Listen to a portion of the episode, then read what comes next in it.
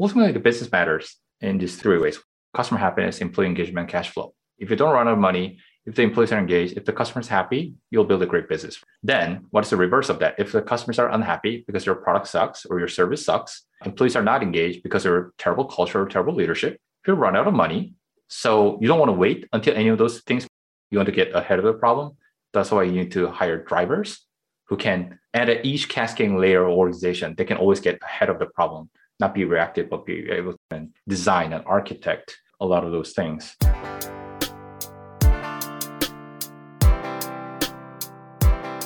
I need some traction. You need some traction. Let's get some traction. Hey, what's up, innovators, entrepreneurs, visionaries, and disruptors?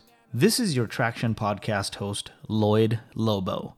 We're a community of over 100,000 people, just like yourself, on a mission to help you get the methods, the money, and the madness to explode your business growth, featuring stories and tactical advice straight from those who've done it before, like Shopify, Twilio, Asana, and many more. This episode is brought to you by Boast.ai.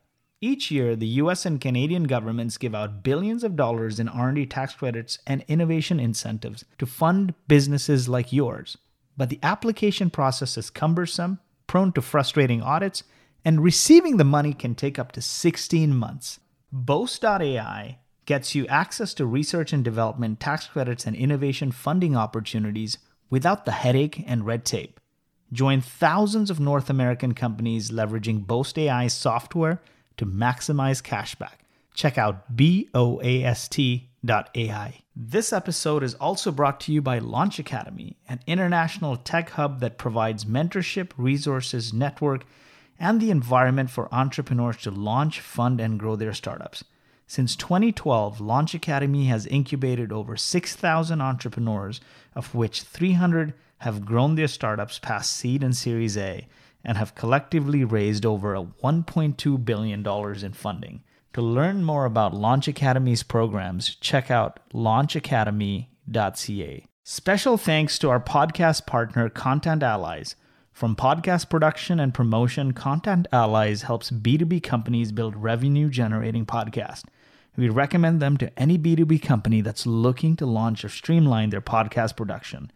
Learn more at contentallies.com. John, you're co-founder CEO of Sendbird and quickly become the world's number one chat API, 100 million monthly chat users across the world's leading companies, Reddit, Delivery Hero, Yahoo, Rakuten, Paytm.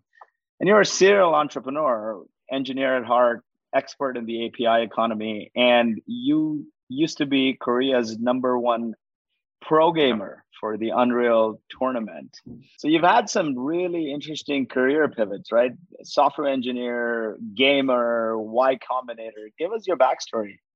I joined university as a double E, actually, not computer science. Um, because I thought when you get into electrical engineering, I thought you could create electricity and solve humanity's problems. Uh, apparently, double E is where you go to create microprocessors and memory. but anyway, I pivoted to uh, computer science just because uh, I like building software. So uh, back then, right after university, I actually uh, started my first startup way back in late 2007. Really great time to start a company, by the way, with the financial crisis looming right around the corner. And the financial crisis is a pretty good uh, filter to see who's gonna like really survive throughout that crisis. And so did that, did my first company for about four and a half years. We got fortunately been acquired by some other company in Japan. And then I uh, started this company with the buddies from my first startup. So we've been doing this for 12, 13 years now. But initially, I loved engineering because it had one, one of the most direct feedback loops, right? When you build a code, ship a code, compile it, run it, you get immediate feedback, right? If you have a bug, you get you can also fix it. But as you start to really build out a business, you start to understand the, the uh, different feedback loops. When you have, when you're doing sales or biz dev, the feedback loops get a lot like longer, more indirect to understand like how to navigate different like uh, cycles of feedback loops and then start to really understand how to create values and distribute and etc so i think you go from that software engineers to business really understanding how to create values at scale. So that's my career in a nutshell So very interesting career. You could start a number of different things based on your background. Why Sendbird? What made you start the company? I think historically, still to this date, most of my career was in consumer business, B2C. Uh, I was building like games, social games, and hardcore games, as well as like social networks, web services, Web 2.0. Nowadays, they're called Web 3, but back then it was like Web 2. We were trying to build like a, a consumer application for social network for moms, basically, where you can either find other moms in your area with similar kids, find and use or buy and sell use baby products and then set up playdates and etc. And uh, we're trying to add a chat feature for our own application. Uh, this was like 2015, right? When everyone's talking about conversational UI, WhatsApp, Telegram, everything took over the world. So we are trying to add a messaging feature. And at that point, we had like built chat like four times in our career because we were building games, uh, gaming before. So at that, like our, our CTO back then was like, "But I built chat like four times. I'm not going to build it again. Let's just go out and like look for software." So we tried like pretty much all the open sources. Like we were on the buyer's journey, trying all the different SaaS vendors, and we couldn't really find the one that was like optimized for mobile experience that looked had a modern experience. So we ended up scraping all the things we we bought, and then we, we built it from ground up. And we're like running out of money. Just like again uh, back in 2015, before getting to YC, we were running out of money. And then we heard this thing called SaaS because we were on the buyer cycle. So we started selling on the side. We did hackathon, pulled it out into SDK, started selling on the sideline. And because we've never done like B2B SaaS before, so we started, we had this like random pricing point. So we had a $50 customer, $100 customer a month, and we had like 20 paying customers. We applied to Y Combinator with that idea, which ultimately become uh, today. So fast forward five, six years. Now we actually not 100 million users. Today we power over uh, a quarter billion users, so 250 million on a monthly basis. And that we power apps like DoorDash, Paytm, etc. So Wow, what a fantastic journey here. And you've used other applications for chat, and you said, I'll power the world with this. But there were some other tools at the time, right? Like Twilio and them, but they weren't serving the purpose you felt in the mobile space. One easy way to think about Twilio, by the way, respect Twilio a lot because they really paved the, the way for a lot of API companies, like or so-called API economy. I think easy frameworks to think about is like think about a mobile application pretty much like 95% what happens within the application, like we can handle that, right? But 95% what Twilio does happens outside of the application. Think about SMSs and emails you get, right? A lot of the things what they do happens outside the mobile application. So we have to deal uh, a lot with the UI and the UX UX element, versus whereas uh, Twilio does a lot of things with telcos, email, SMTP, things like that. So it's an easy way to think about it. But back then we were clearly not the first one in the market. We had like other competitors like Layer, I think they won like TechCrunch Disrupt. They had a lot of spotlight. There, there were other vendors, but uh, we ended up like starting from a different vector. Like we, because we came from the gaming background, all we thought about like how do we get to scale, fitting as many people as possible into a single chat room, versus other competitors were like more focused on one-on-one conversations. So we were we architected quite differently from our other competitors, which really gave us a hedge or moat around how we can build a really scalable business and then over the years, a couple of our competitors like fell apart. We ended up like inheriting a lot of the customers from our other competitors that we ultimately became the leading uh, vendor uh, in the market today. What made you apply to Y Combinator? Because YC is a big ground, breeding ground for some of the biggest unicorns like Airbnb and Dropbox and everything else. But uh, you've seen some success. You're not a first time entrepreneur. Why apply to YC? Was lonely. I got to Bay Area, didn't know anyone. Uh, actually, we it was our second time applying for YC. We applied to YC with the first idea, with the um, social graph or social network for moms. Uh, we didn't get in because it's like back then, like hindsight 2020, it's like so obvious because we were like four dudes from, from Korea who never raised kids. There were a couple of single single folks in our team. We're trying to trying to build a social network for moms in the United States who never raised kids in US. We're actually we didn't grow up in the US, right? So yeah. I remember like PG uh, Paul Graham, like looking at Jessica, it's like, hey, would you use this app? And she's like shaking her head. I'm like, okay, this is how how not to get it. But when we pivoted, it kind of made sense because we had built chat repeatedly. And then uh, our partners back then was like Justin Kan and Michael Seibel. Michael Seibel, current CEO of you know YC, and then both were like co-founders of Twitch.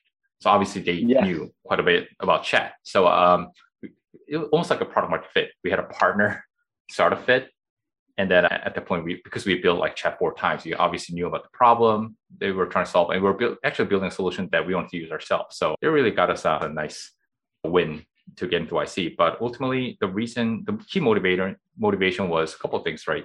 Because we were running out of money, we needed like a, a, a reason for us to continue to raise money, but also validate, get some you know validation from outside of the company to see that what we're doing is actually you know makes sense and we're building something uh, people want. So we need, needed something to tell our investors like, hey, what we're doing actually makes sense. The pivot made sense, all the rationale we want to build.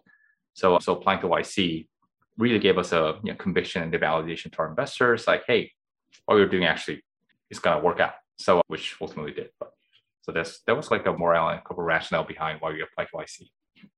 So massive pivot here, social network for moms. When none of you folks have kids or are moms, to the I world's mean, number couple, one couple founders had a young kids. to the world's number one chat API. Although a social network for moms could be really huge, but very mm-hmm. capital intensive to build a social network in the 2015s, right? Yeah. How did you get your first customers? I'm curious, how did you find these people, convince them to use the product? I think there's a couple great essays on this, but uh, basically it was a brute force. We tried pre- pretty much everything under the under hood because like, and they were done B2B. So like, how do I get customers? So obviously you ping your friends and networks starting the startups like, hey, do you need something like this? And thankfully, like back then the zeitgeist was around like, how do we add messaging feature for our own application? Because again, messaging app took over the world. So uh, thankfully, a lot of these startup or friends just wanted to like implement chat for their own application. So we started selling to friends and then I also did ton of outbounds. Like we got banned by or blocked by Google. You know, G Suite was keep banning our own accounts because I was sending out too many outbound emails. I'm not too proud, but I, I don't think I spammed YC Network, but I did a lot of personalized email to uh, YC Networks back then. Back then, the batches were still small enough. It wasn't like three, 400. It was like 80 to 100. So I was pinging a lot of YC founders and then just cold calling. Well, not technically calling, but cold emailing to a lot of folks and then because we didn't have money, ultimately what ended up working out really well was SEO and content. So uh, a lot of other founders and early employees, we took turns writing blog content and did a ton of SEO because there was like you, we couldn't pay for paid advertising, which really helped us for the inbound engine to work for many years to come. So I think ultimately a little bit of combination of outbound and then a ton of inbound early days do things that don't scale outbound's actually a great way because it's predictable right you reach out to a number of people a portion of them convert etc and then uh, content in the long term at what point did you know that this is going to be a company product market fit so there are a couple of things, right? One, we started getting customers that we did not deserve. Because like we were like, when we started working with Reddit, Reddit has been our wonderful customer for many, many years. I think we were like maybe 20, 30 people back then. So right before Series A, even like we are C stage, and Reddit back then had already more than 100 million users on a monthly basis. So we clearly did not deserve Reddit or pretty much any unicorn for that matter. But we start getting these inbound, or Reddit was more than outbound people. We start getting inbound from a lot of these massive companies who had like millions and millions of users. And back then, our goal was like, how do we get to a million users? And it felt like a goal that was impossible. But we started getting ping this uh, came from these like consumer application that had millions and tens of millions of users. So one, like we knew the market was pulling us, and two, because we are trying to price things and etc., we started getting this customer who instantly doubled our revenue. We had many instances where a customer came by, and we had a pricing calculator. We built it because like as an engineer, that's what you want to build. So we uh, started putting these metrics and, and whatever numbers customers were quoting us, they put it in, and the pricing calculator gave us like six figure ACV.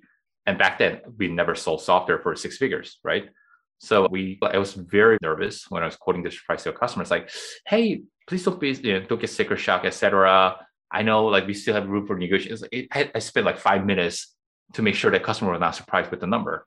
So it's like it's gonna be like four hundred thousand dollars, like, and they're like, yeah, sounds reasonable. I'm like, what, really? Just like that? So we instantly double our revenue, etc. So uh, when you start getting pulled by this customer, you didn't deserve and you start doubling your revenue because of certain large customer, you're like, okay, maybe the market needs us. We need to exist. The pull is one great, fantastic indicator where you're not forcing people to buy, but you have to also learn to sell, it seems like, in a way, coming from a consumer background to B2B SaaS. What were some things you learned along the way to help you sell better? I so hop on a call with customers a lot. And you know, as good as the YC mantra goes, you build product and talk to customers, right? That's only two things that really matter, other than hiring, recruiting, of course.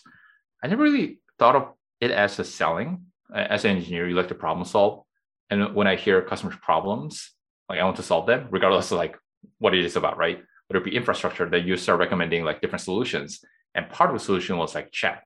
So in the early days, when I was like having this conversation, obviously our buyers like engineering, VP of engineering, CTOs, and like product, uh, you know, pro, uh, product managers. So like I get so excited. I'm like, okay, these are only like three different problems you're working on. Here, let me refer you to this like different software that's out there that's pr- probably helpful to you. And then uh, a couple of customers like, hey, like you're like all the other vendors we talk to, they're trying to sell everything they can possibly sell, but you're like genuinely trying to like help me solve my problem. I'm like, so, and that's how we like earn the trust of our partners. And still to this day, like again, most of our earliest customers are still with us because we've been building a trust and to be able to be helpful to solving their problems. And yeah, I think that's like how I saw myself was like, how do I make my our customers' life easier by solving their problems, and then also like get paid along the way. And then you start to like learn about different like, sales books like predictable revenue, uh, sales acceleration formula, challenger sales. You start to read these books. I'm like, then it all starts to make sense. What am I doing? What I have been doing was basically selling, but uh, I think we're still to this day. I think we're looking the right way is to solve customers' problems. And one interesting thing is you coming from an engineering background, you're not the heavy-handed salesperson you're consultative you're trying to solve their problems and and if the buyer on the other end is like you an, an engineer or a technical buyer then their guard is automatically down and you build that instant trust right yeah i, I do think there's a benefit of because we, yeah, we're an api company or used to be now we're a platform company uh, but i do think there's a level of trust or empathy you get from customers like because we've been in the shoes and we're actually we used to be the buyer like we want to find a solution that we want to buy. So I think that certainly helps. Did you have some milestones in those early days where it was like go, no go? Because you had the social network for moms that you pivoted into or, or changed direction into Sendbird. But at Sendbird, did you have a go, no go time frame where you said, hey, if this doesn't hit XYZ, I'm going to move on to the next thing? Yeah. A lot of people think like pivot is like like one day you just wake up, you talk to founders like, oh, we should do something else because this is not working. It wasn't like that. It was actually like a six months long uh, gradual transition because ultimately it comes down to one one critical lesson that I learned from my first start was like expectation management of your employees, customers, users, investors. You want to make sure that like nobody's ever surprised. So to your point, you have to set certain like uh, milestone. Like if we evaluate this, it makes sense to go to the next level. So we pivoted, ultimately decided to fully pivot in 2015 May. That's when we like did a soft launch, private beta, private alpha, basically. But the actual pivot started around like November or December of the, the previous year, 2014. So we had like a couple of months. It's like, can we actually validate this idea? Will somebody use us even before we pro- uh, we build our product? Will people be want to like sign up or give us like a deal or sign a contract? And two was, can we actually generate revenue early on. So uh, one of the things I was talking to my uh, friend who was running like a channel or a mobile analytics platform these days, but back then was, he was doing a whole bunch of things for other uh, developers. So it's like an agency thing. So we asked him, and he was like, "Yeah, a lot of our customers need this." So I'm like, "Well, then what does it mean for you?" And he actually offered, "If we get an exclusive deal to distribute a product in Korean market, we'll pay you." I'm like, "How much?" because I need some level of dollar to go back to our investors and tell them it's like, hey, we have this like early traction. There's a signal in the market, uh, so we need to uh, invest more resources here. So he actually offered to pay us hundred thousand dollars, which was like we had zero revenue for three years with our mom's app. So and somebody yeah. like dangles like hundred thousand dollars in front of your eyes, I'm like, holy, holy cow, this is it, right? Nowadays, like okay, hundred thousand is nice, but back then it was like it was the most amount of money you've ever seen in your life as a business. So so we use that so we have to like validate, is there revenue? Is there customer early traction? Are there like feedback loops that we can build with customers, et cetera? And then so we we carefully manage to communicate with our investors, say, hey, there's a little bit of early signal here. We're not quite sure yet. We're still going to run the main business, but here are the things we're going to test. If we hit, hit this milestone, we'll So we've been like communicating that on a monthly basis. And I think around May, that's when we actually got the revenue. We actually start getting our first real use paying customers in production we're like, okay, this is it. Like we have to pivot because one, we're running out of money, but two, we had like real customer demand. Three, we had revenue. So we start getting traffic and users. So I think that's like how we manage the process. So it took us a good six six months. Now you said one thing that's interesting. We're no longer an API company or a platform company. At what point do you decide to become a platform company in in a journey as a founder, and what does that mean for Sendbird? Pretty much all the B2B businesses, you start as a feature company, then you become a product company, and you become a solutions company, right? So when we started out, we were like a chat API, essential, very minimal chat API company. Then we started building all these like moderation capabilities, analytics, and we became a product company. Then we launched voice calling, video calling.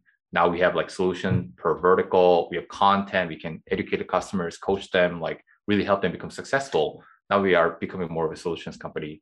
And then now this year we're starting to elevate. We used to focus on user to user communication. Now we're also helping out with the brand to user communication uh, capabilities. We also not only work with like the tech innovators and early adopters, but we also start to penetrate the enterprise market and traditional businesses. We're trying to become more, I guess, digitally, digitally transforming. So we're trying to now tackle the mainstream market with our holistic approach of providing a solution and the platform. And then we're no longer as a single siloed product, but we also integrate with different like CRMs and different analytics. They, they might use different marketing campaign solutions. So we now plug into existing ecosystem uh, of software that our, our customers tend to use. So we're now really becoming a platform company where people can plug in different software to really aggregate all the uh, communication or conversation that's happening on their business. You start to elevate that, but you don't. You do not want to go all the way there from the beginning. You want to start with a very, very concrete value proposition. Because uh, this was the interview that I had with YC when we were applying. It's like, oh, we're a real-time communication solution.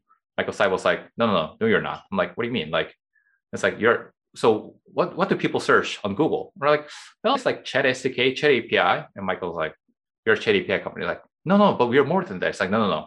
Trust me, you're a chat API company. So we ended up like switching all of our content and marketing messages to like chat API. That's how we build our internal uh, our inbound engine. But over time, we were able to elevate our value proposition to higher level. But if we started there, I don't think we built the inbound engine that we had have today.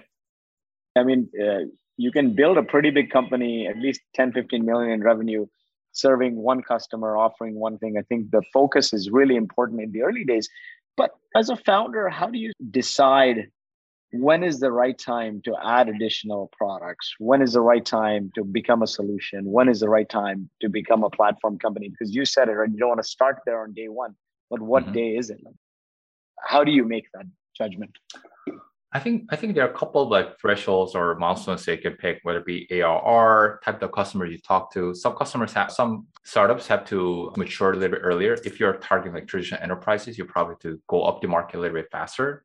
But you can also build a fantastic business targeting SMBs and you know, mid market, etc. So it really depends on the business you're trying to build. In our case, there are a couple of things. One was like ARR threshold. Two was like again type of customer we are trying to sell to. Like I said, like digital native business. Now we're targeting digital transforming businesses. And then they also from the inbound or outbound self-service versus self-led. So you have to have this like couple of different like vectors in terms of like how you measure the DNA of your business or core of your business. So I think uh, that's the um, factors we consider.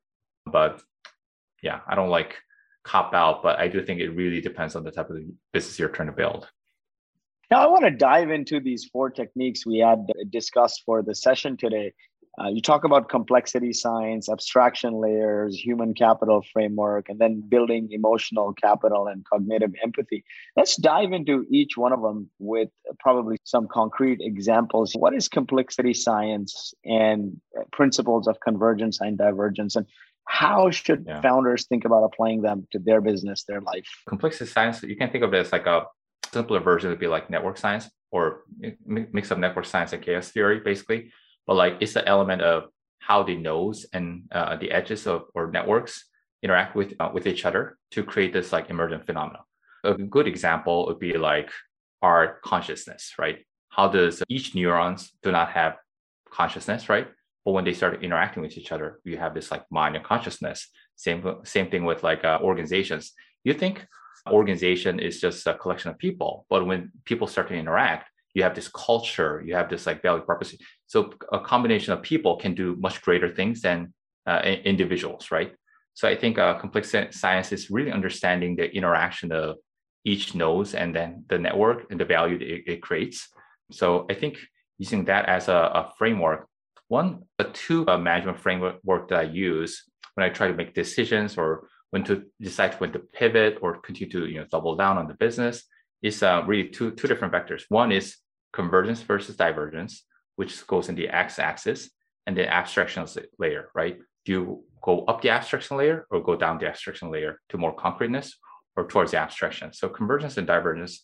I think one easy way to think about it is like convergence is like really doubling down. How do you continue to force the company to really narrow your focus and then get better at doing things versus divergence like okay this is not working out. We want to diverge. Think of yourself as a person who landed on this landscape. Now you want to figure out and you're blindfolded. You don't know where you're headed. You don't know where the uh, highest peak is.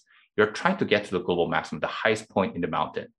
But because you're blindfolded all is you can move around and you can figure out hey am i going up or down? So if you take a wrong step you might actually start falling down the down the hill or to the valley or sometimes you feel like you're going up the hill. So you want to get to the highest peak. But because you're blindfolded, you have no idea whether you are at the highest peak or you're one of those like local optimums. So then you have to figure out, am I stuck in a local optimum? Then how do I get out of it? So convergence is think of yourself as like, I want to go up, I want to go up. Then you're going up. That's a convergence. Divergence, like, hey, it's actually it's okay to go down, but I think I can bet or I have a belief that there's might be a bigger hill out there somewhere. So a divergence, like letting it's okay to go down. It's okay to lower your AR. It's okay to pivot. That's a divergence. Whereas a convergence, like what this isn't working. Let's go up. Let's go up. Let's just continue to focus on AR or some some metric that you're measuring yourself against. So I think this is this is true in life, whether it be building a company, figuring out your optimal career point, pretty much anything. So I use this as a, a framework to make decisions and decide when to pivot or continue to double down how do you know you don't have like a sort of false positive or you're hitting a local maximum how do you leverage this to get out of that mindset of him you know what i may have hit a local maximum the beautiful thing about life is like you know from quote from the Forrest Gump, right? You never uh, life is like a box of chocolate. You never know what you're gonna get. You yeah. gotta re you gotta really go for it. And I learned this while I was doing a professional gaming too. When you're like in a professional gaming or pr- pretty much any like professional like sports, right? You're you're in a competitive sports. You get to this like point where you feel like your skills are stuck. You can't really beat this next opponent. Uh, you've hit, hit a slump. There's a plateau in your skill, and you just yeah. have to like figure out how do you break your bad habits. You gotta like reconfigure your habits and really like elevate yourself to get yourself unstuck from that moment, and then you start to grow again. So you have to go through these multiple cycles of like getting stuck and getting yourself out of local optimum to be able to compete at a global level. So again, it's like re unlearning a lot, a lot of your bad habits or old habits and relearning new things. So it's pretty much same thing with business. When you start to measure a couple of key growth metrics, but whatever you do, be channels, marketing, sales, whatever you do, you feel like your growth has such a slow down, then like you're getting very, very close to local local maximum. And because you're not a you know multiple billion dollar company or multiple billion dollars of revenue, market's pretty big out there. Whatever you do, market's going to be pretty big. How niche of a, uh, a business you you run. So if your your growth rates start to slow down, then you know they are getting very close to local maximum. Then you have to figure out how to get myself unstuck. It's a new channel? it's a new product? New leadership? So that's how you start to measure yourself. Is like whatever you do, your growth rate starts to stall. The two two very important things you said. Market is pretty big no matter what you do, or, or in many cases, at least if you're in a venture back startup world. And then the second thing is when you start hitting plateaus, what metrics do you use to determine to go up or down? Ultimately, the best metrics like whatever the customer fi- find value in you, right? Let's say if your customer think number of users is the most important value that they're going to measure, you should measure yourself against that. If you're in a data cloud storage or data analytics, like how many megabytes or gigabytes or data you process or how many rows of data base you're processing. So think about, think through the lens of the customer's value. What is the value that they're measuring yourself? Uh, and then how they decide to buy from you or not is ultimately the value that you're creating. So measure yourself against that. So we internally, we track a couple of different metrics that are, we think is a good uh, validation of customer creating customer value. We measure things like daily engaged users. How many people are not just like connecting to chat or connecting to our platform, but actually exchanging messages or reading, actively reading messages or sending messages, right? Things like that. Or from business perspective, we also measure things like, you know, ARR, gross dollar retention. So a couple of, you know, SaaS metrics plus whatever the product usage, product uh, metric that you're trying to measure and see if you can continue to grow that or not. And again, like I remember like I think Twilio, I met with a lot of Twilio's investors. And Twilio, I think initially their Series A deck, something like their market size was like 200 million or 400 million. Obviously, they are doing much, much bigger now in terms of pure revenue. But their entire market size for CPaaS back then was assumed to be hundreds of millions of dollars. Obviously, that's uh, that turned out to be quite false. Market was a lot greater than that. So I, I think that's what I'm what I'm saying. Is like markets usually bigger than what you assume. Is even the investors underestimate your market size. Even the founders underestimate your market size. So have a belief that there's a lot of people out there that are willing to buy your whatever you're building. So yeah, keep on focusing the met the North Star metric that customer value the most. I'm having a hard time framing or understanding the concept of abstraction layers and how how you've used it to fit into this concept of convergence and divergence. Yeah. So convergence divergence is like again the x-axis. Uh, abstraction navigating abstraction layers like the y-axis. So one of the most important thing in a hypergrowth uh, uh, startup is like, can you uh, move between the different abstraction layers? To give you an example, right? In the early days, a founder CEO, you got to do everything. I I remember still remember the days when I was ordering stuff on Amazon. Hey, we need more you know power cores We need to order this monitor, and we're debating: is it going to be 24 inch, 27 inch, and 27 inch is more expensive? What you know, hertz, what refresher you want to get? So you're like really at the ground level, at the concrete level. And then once you start to you know, build with people, let's say 20 people, 50 people, etc., you have to move up the abstraction layer. Otherwise, you have no leverage in terms of like scaling your business. And also, especially people who are who tend to be great IC individual contributors have most difficulty going up the abstraction layer because they know how to get shit done.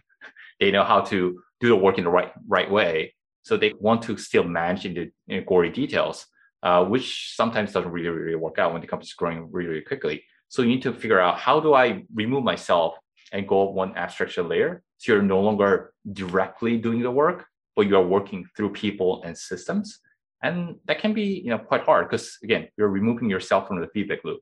Before whenever you did x you get immediate feedback of y. But now you're like doing x asking people to do x and then you have to wait a couple of days and then maybe a week or a couple of months to get a feedback. It's like oh it's like worked out and you have like you have no connection with the direct feedback loop right? So that's like when i'm talking about abstraction are you okay with that? Some people are not okay with it. Some people love going from zero to one whereas some people like going from one to 10 or you know 10 to 100 so it's like navigating the abstraction layer. So once you have like the managers then you'll end up hiring like directors vps now you have like multiple layers abstraction layers it's to take ridiculously long period of time and whatever you do it's to you know get diluted along the way so you have to work through the influence and the layers of people to get something done and so you have to now build the systems and culture to make sure that things go in the right direction but you're not actually doing the actual like direct work. So that's what I mean by you know navigating through abstraction layers. Going from an individual contributor when you're a founder, sending everything from email to ordering coffee, to then becoming a manager and then having to level up to an executive is very hard, and not a lot of companies can make that journey. What are some things you've done or things you've learned along the way to make that journey successful? I think there are a couple of things that you can you can use, right? One is ultimately it comes down to people because the only only real leverage you have as a leader or a manager is like through people. Because like again, you have to navigate the abstraction layers, and the only way to really navigate the right abstraction layer, think think about our own business, right? We're an API company. And if our if our API is not doing our job, our customers are gonna come in and start talking about the features we have to implement and start asking if there's like a what's the root cause of this like outage or they'll try to like really understand our code and that's not that means we're failing as a business as an api business if you do our job right then customer only have to care about the documentation and the api calls they make and the results they get because like they can go to sleep at night without having to worry about what's underneath the hood that means we're doing our job right so uh, also when you hire the right people you can't like really delegate and, and believe in these people because they'll get the job done. And the only things when they really get out of hand, they escalate to your abstraction layer. But pretty much all the other like P2, P1, P2, P3 problems, they'll solve it. Only becomes like P0 then they'll es- escalate towards your way. So uh, you're also looking to hire the right people who can also become like an API within your own, own companies. So I think an easy framework was used by Frank Slootman, like uh, the, the CEO of Snowflake. It's like, are you hiring drivers or passengers?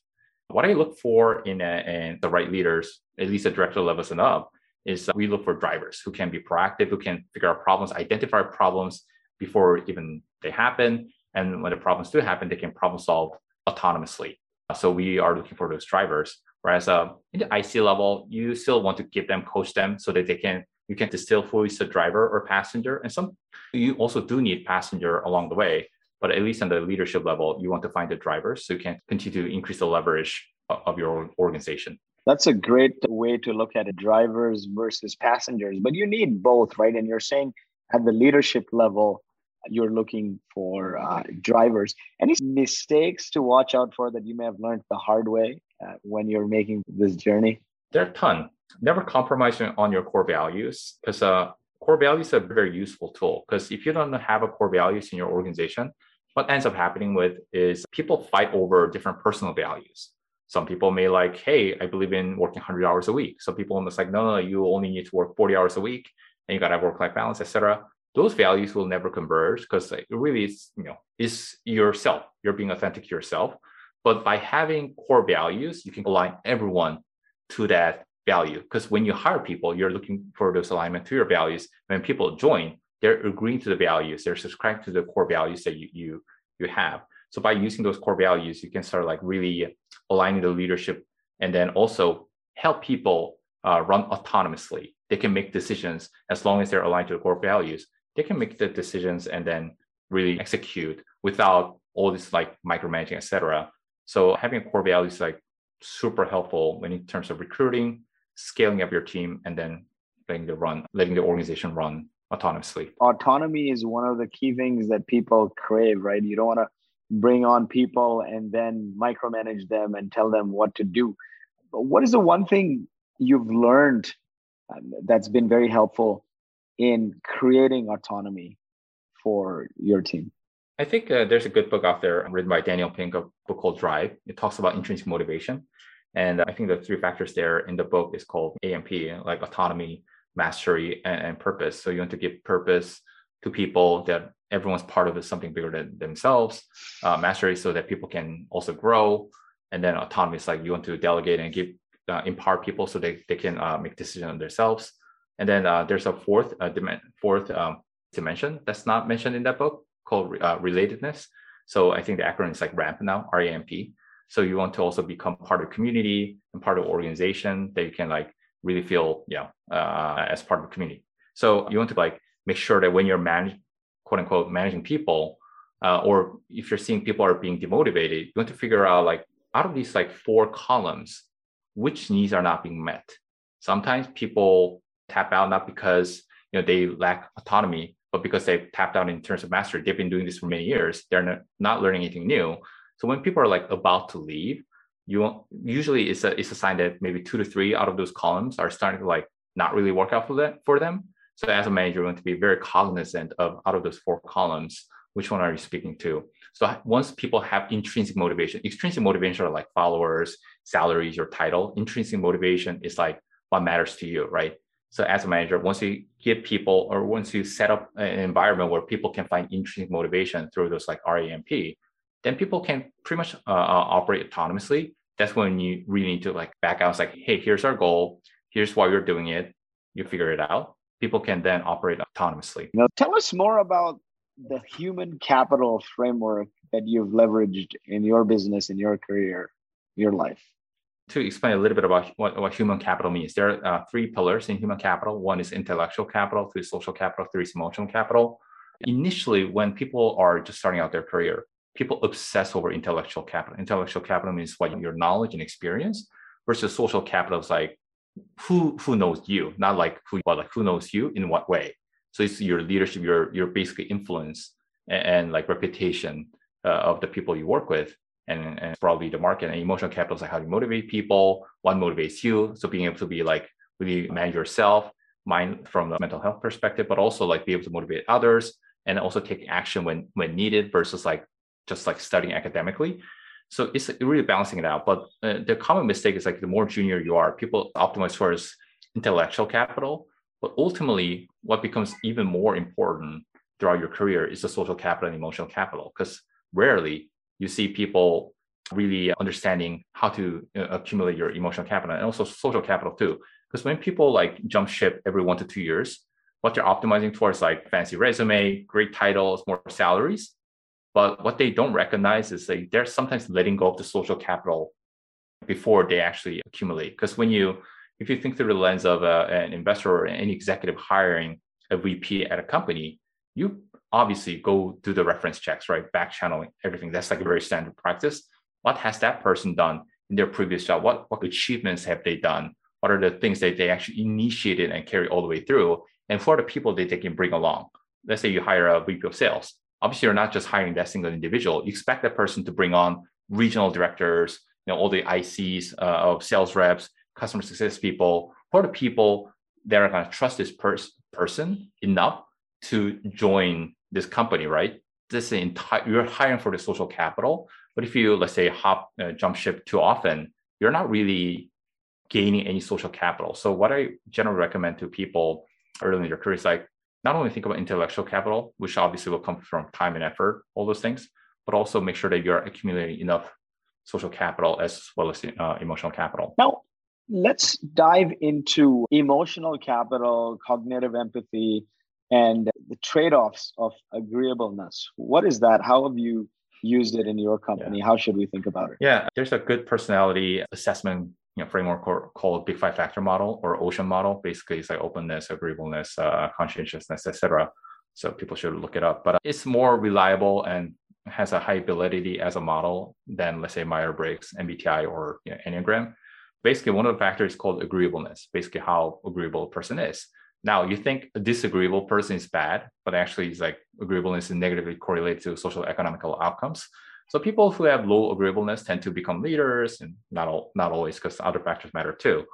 But like they tend to be a little bit more independent thinking. But the the downside of that, and I had again I faced this challenge myself. It's like there are two two different kind of empathy. Obviously, you you need good you know EQ and being able to read a room and have good empathy to be able to like command good leadership, and then having uh, build accumulate social capital. The issue with that is low agreeableness people tend to do better in again social economical outcomes, but they again because of the low agreeableness they uh, tend to uh, rank lower in empathy. Now there's a way to fight that. There are two different kind of empathy. One is called emotional empathy. Second is called cognitive empathy. Now emotional ca- empathy is like when you see someone in the eye and that the other person start to cry you don't know why this person is very very sad but you feel this sadness right? You you resonate you have this empathy it's like and you can cry with this person even without knowing exactly why. That's emotional uh, empathy. That's your mirror neuron being able to react to someone else's emotion very very directly. Now people with low agreeableness may not have that. Then you have to actually augment yourself with something called cognitive empathy. Basically simulate yourself put yourself in that person's shoes like really and then think about all the factors that are affecting that person. Like if I were in this situation with this amount of information, with this relationship, with this amount of work, in this like personal context too. So really understanding this person as a whole, then you can actually simulate and then be able to understand, not like have emotional empathy, but be able to understand and actually build cognitive empathy with the person. Then actually now you can actually have this empathy and be able to influence the person. This is a lot more cost inefficient way to build empathy but the, the benefit is that because you understood and you consider so many factors, once you make that as a part of your muscle memory, then it becomes easier every single time to have this like more accurate form of empathy.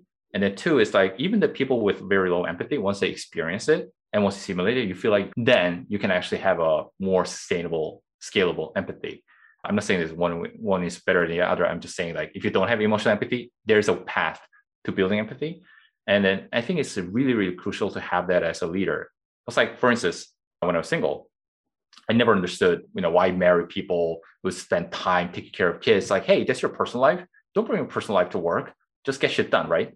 But once they have kids, I'm like, holy shit! Like half of the population of the world go through this thing, and it's like it's so costly, so painful, and a lot of work. There's a lot of happiness comes with it. But once you experience it, like you have this like deep uh, empathy towards the experience they're going through. So even people with low agreeableness like me can still build an empathy through a lot of cognitive em- empathy exercise as well as actually experiencing things. What are a few practices you've implemented so you're cognizant of this and and you have to pause right and stop and think and it's it's like mm-hmm. training anything. Here's a brain hack. So brain is a parallel machine, right? We are terrible, our brain is terrible at understanding causations. Like there's a famous exercise if you actually if you're happy, people smile. Or if you, if you see something funny, people smile. But if you actually smile, or you think you're seeing or having happiness, right? Then your endorphins start to uh, come out. I don't know if it's, it's been repeated through tests, but basically what, what I do was start by saying, I hear you, I understand you. I think it makes sense. It's fair. You don't necessarily have to like agree technically. Then what happens is like your brain will find cues, reasons to agree with this person. You'll, your brain will start to rationalize this person's perspective. So actually you're tricking your brain to build like this artificial empathy with this person. And then your brain is you know, pretty smart. It'll figure out a way to rationalize this person's perspective. That by start saying that, positioning yourself. So visually imagine yourself not sitting across someone else across the table, but imagine yourself sitting next to a person and looking at the same direction. Like using those like tactics, then your brain will find ways to like justify and have empathy with the person, and then ask them, okay, I'm by myself, but ask them what are the things they are considering? What are the things they're hearing, listening, asking for facts, and then uh, it's then your brain will do the rest of the work to really build empathy. But again, it takes a lot of practice and exercise, but over time it works out. But one of the most helpful things is actually writing your own organization's onboarding doc and see if all of your philosophy and frameworks actually connect. Because some, sometimes people have these like different ideas that may contradict each other. But once you start writing this out as an onboarding material, then you like almost like creating a presentation, then you have to make sure that all your frameworks do fall into this bigger you know, framework of philosophy and your view on people and culture, then it will start to make sense. Then you can weed out, okay, what's authentic to me versus like what's good idea, but probably not authentic to myself or not does not fit in with within with the rest of the organization's like values and culture. So, an actual exercise that all pretty much all founder CEOs should try doing is defining your core values and creating onboarding doc then you can really like crystallize your thoughts and uh, your leadership pro- approach.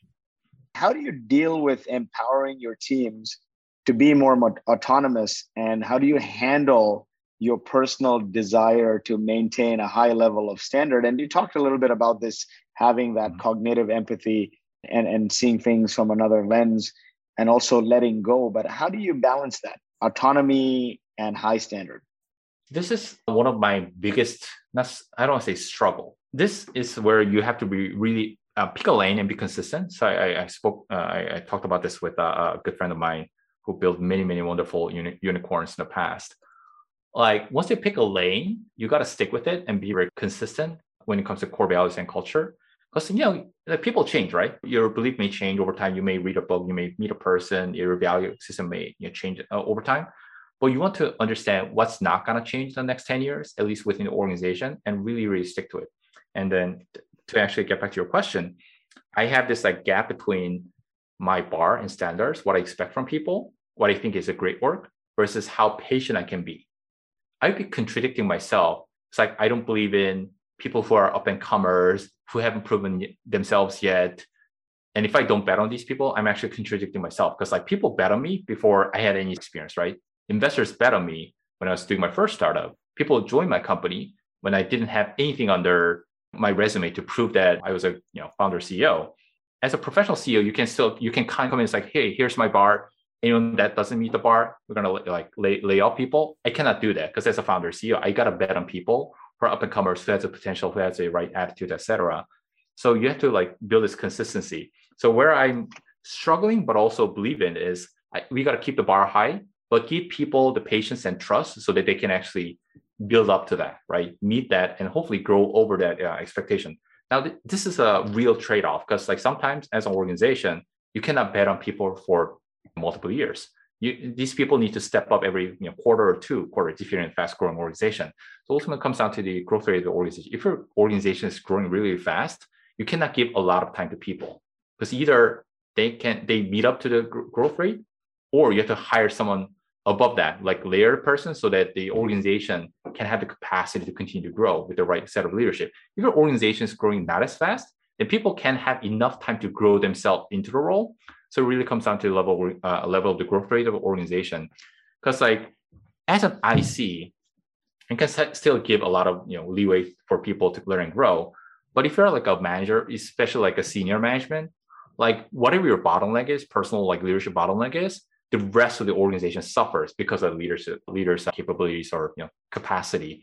So it comes down to the growth rate of the organization, and then how much of a gap are you willing to give in terms of the gap between your standard expectations versus where they are today, and then that gap you can compensate with time, coaching, surrounding themselves with other people, etc. But the, the primary constraint there is the growth rate of the organization or what the growth what the organization needs with executive hiring and leaders right you said it right you can't give them a lot of time because it could slow down the whole organization. What is the ideal time frame and what are some indi- leading indicators that you use to figure out if this executive is going to work out or not? Ideal rate between a manager to ic le- levels like 1 to 5 to 1 to 7 right? If you get to 1 to 10 yeah. may work out for temporarily but people start to like tap out because they you literally cannot have enough time to do one-on-ones with you know, 10 people plus yeah. uh, uh, unless you work with them for like decade plus so you don't really need like weekly one-on-ones so basically you have this like ratio between IC, uh, manager to ics and cascading layers of that throughout the organization now do the leader especially based on the growth rate if your organization is like doubling every year or tripling every year then you can project how many headcounts this person will need to manage then you have to figure out can this person elevate to the next abstraction layer in the next six to 12 months. Because when somebody becomes promoted or you hire someone from outside, they need you know, three to six months, three months at a minimum to six months to really ramp up, quote unquote, right? Someone who's never really managed a scale usually takes a little bit more time, maybe a year. Even within the fast growing organization, some department may not grow as fast, like let's say call it finance, right? Versus sales headcount's going to grow very, very fast because uh, sales is a low leverage organization where the output is uh, scaled linearly with the headcount. So based on the um, scale of the organization in the next 12 to 12, uh, 24 months of the department, you can project like how fast this leader needs to scale to the next level of abstraction layer. Usually, if you're in a fast growing organization, you can't really have more than six to 12 months. So that's why people say like you got to fire yourself every six to 12 months.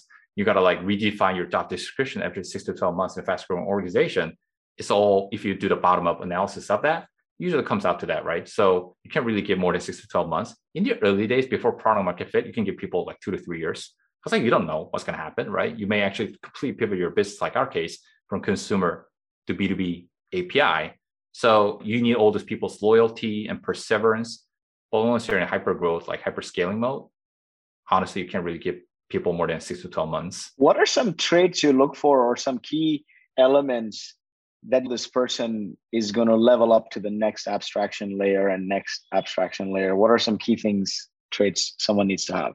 The ability to navigate.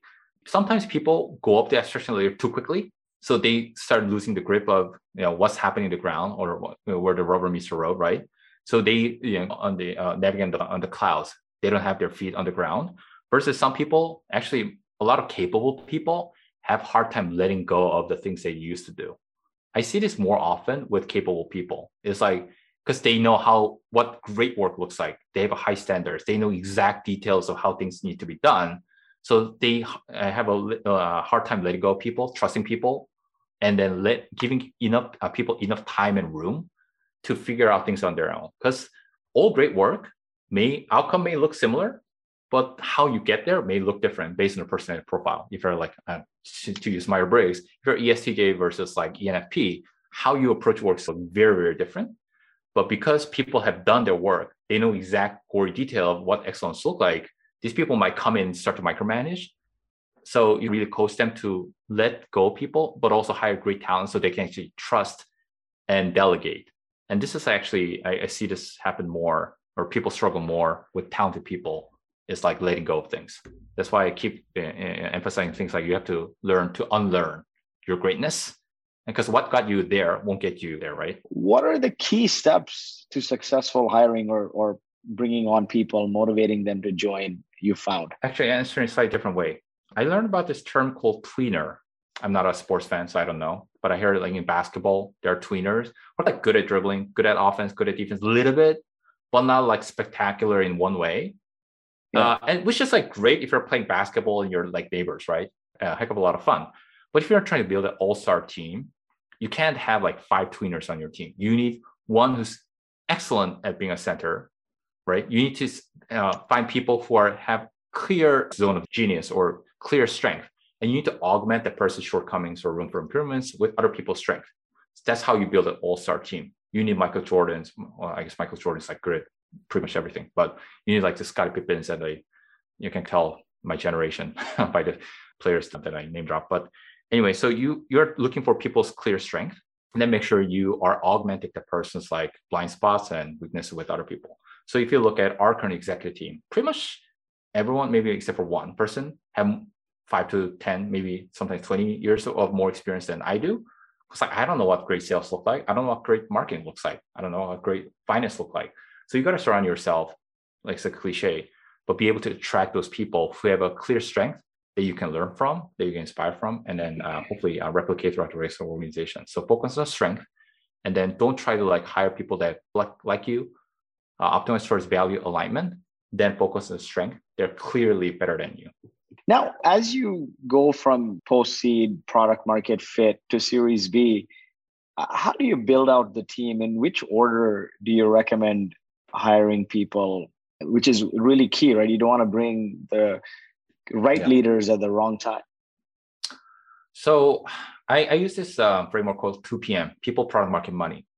And it's a it's a people, cycle. product, market, money. money. So two P's and two M's. So 2PM, uh, right? So you got to hire right set of people to build the right product, and you got to go to market with the right marketing sales. And with that, you get revenue or money, right? You either generate revenue or profit, or you raise money to be able to hire more people to create even better products. So it's a flywheel. And every time you have to think about your uniqueness as a business and what in the flywheel, what are your primary constraints, right? So let's say you're a great product genius, but you have no idea how to go to market with it. Then obviously the people you need to hire is a marketing leader. If you're more in the SMB bottom up, product led growth, then probably need to focus on marketing first. But if you're more like mid market to enterprise, sales led, you got to probably hire a VP of sales. Obviously, they you know, have to go hand in hand. So your primary constraints become the go-to-market side, the market. But if you're like, okay, right now I'm struggling with fundraising, I know I don't know how to manage money, I feel like we're burning too much capital, but I have no idea how to measure it, then you probably need someone in finance, like CFO or like VP of finance. So it's really thinking about what are your primary constraints and what is your zone of genius, what is your executive team's entire strengths, and what are the blind spots that we lack. Then we hire through that, right?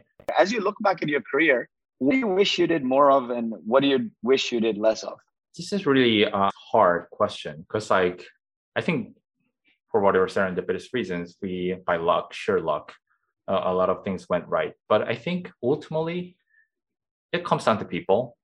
If you have the right great set of great talent and if you have more great leadership early on you can probably grow faster and do a lot make a lot more right decisions. I think we are as uh, my personality wise I focus a little bit too much on known people, like people that I know, continue betting on them, which I think from humanity perspective is great. But from organization perspective, I think we could have probably saved a lot of time just looking for great talent more aggressively. So what I uh, what do I wish I did more of was like continue to connect with great talent out there, be more being more aggressive with the finding the next level leadership. Thankfully, all of our co-founders is here. All of our first uh, uh, generation, even second generation management team is still here at Sendbird. But being able to find great talent early on and just continue to leverage those leadership is something that I wish we had done more of more frequently.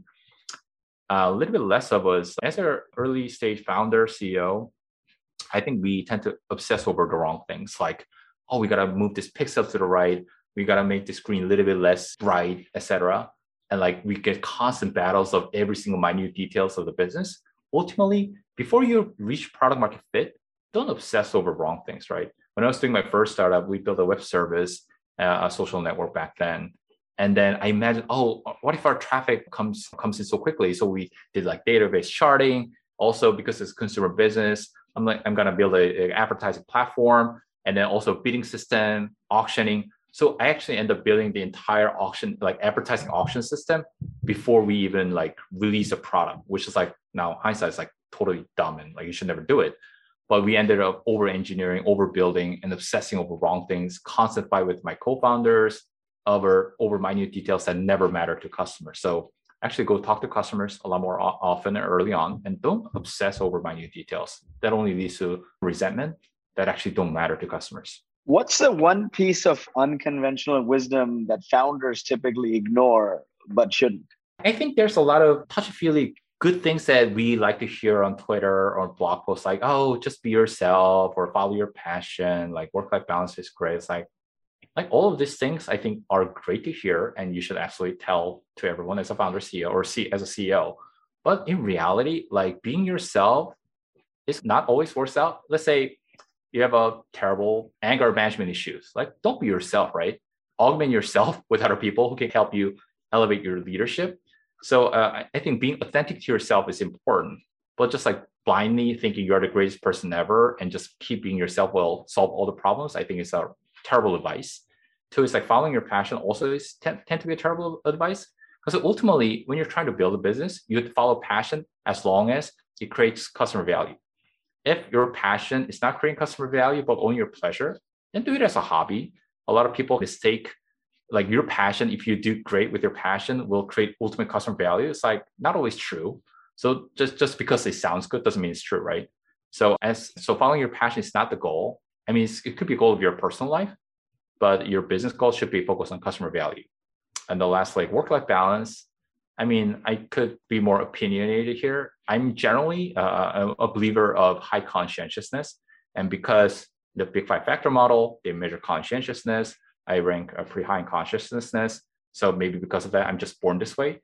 But I've never, rarely yet to see any great businesses that endures over a decade plus that were built with sheer luck or some walk in the park. Maybe you get luck and luck in once a while. So uh, actually, a lot of you know uh, studies were done on this. The highest correlate two two factors that uh, correlates to highest social economic outcomes that are highest like uh, correlation are two things. One is intelligence, obviously, uh, and then two is conscientiousness. Those two things had the highest correlation to social economical outcomes. I'm not like arguing with my personal beliefs, like what the studies show. So what I'm saying is like, hey, if you work hard and if you again zone, zone of genius, right? What you're good at, so you're smart in that area. If you work hard at it, then luck tends to find you. So don't plan your. I, I think our board member said this. Don't plan on cascade of miracles. Don't assume luck will find you.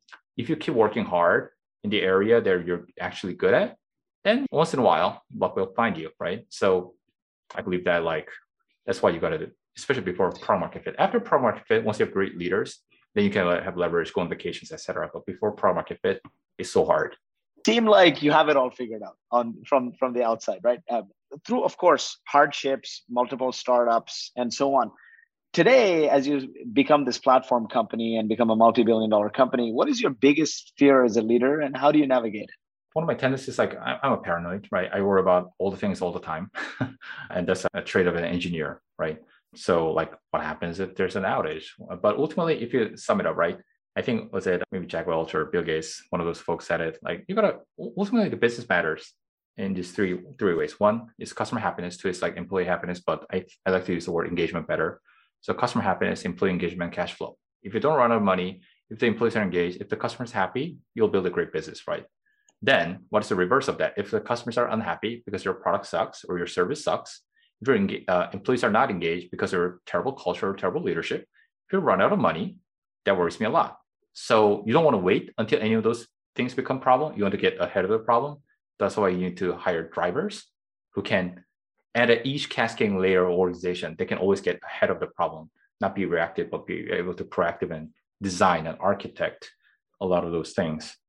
So yeah, customer happiness, employee engagement, and cash flow inverse of that is something that I worry about terribly. What are some top KPIs you recommend measuring as as other founders and leaders think about this? Customer metrics you can use. You can measure things like customer usage, adoption, product usage, NPSs, CSAT scores.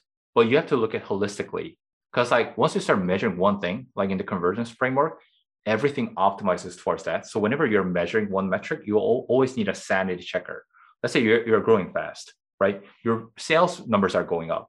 But if you only measure that, a lot of salespeople will just end up giving ton of discounts, right? So you also want to measure gross margin to make sure that your revenue is also a healthy one in, in, in metrics, right? When you're trying to gain weight, you also measure weight, but also like body you know, BMI or your fat percentage, right? So you want to always want to like measure this sanity checkers, like employee engagement too. Like we do, we do employee engagement surveys. We measured a couple of different uh, factors. As an executive team, we take it very, very seriously. We had like two weeks long sessions on like what are the next action items to improve them.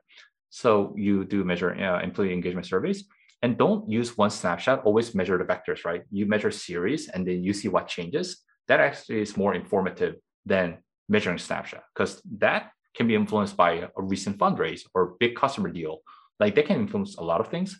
But if you measure a lot of different dimensions over time, then see what changes, then you can really start to understand what is the DNA of your you know organization. So I think measuring that would be important. And cash flow, obviously, like burn rate, runway, AR per FTE, etc. So there are a lot of good playbooks on what to measure, but I think those are like things that we implemented at Sendbird. Through your journey as an entrepreneur, are there any books that you relied on or anything that you recommend people read? Yeah, so thankfully, I still read. I obviously read a lot, but I think ultimately comes down to understanding what doesn't change, right? I read a lot of science related book, physics, you brain, psychology, because what what's interesting about people is like people fundamentally don't change a lot because it took us millions and millions of years of evolution to get to where we are today. A thousand years of technology and culture is not going to change who we are as a fundamental human being. So reading things like you know cognitive science, neuroscience, liver on the brain side of things, I think was very very helpful. Reading anything around like complexity science really helps you understand around like behavioral economics, organizational theories. I think those are helpful. Actually, like I get a ton of lessons from biology and, and physics on how to build a scalable organization or enduring organizations. And then uh, also like good books like on startups, like High High Growth Handbook by Elad Gil.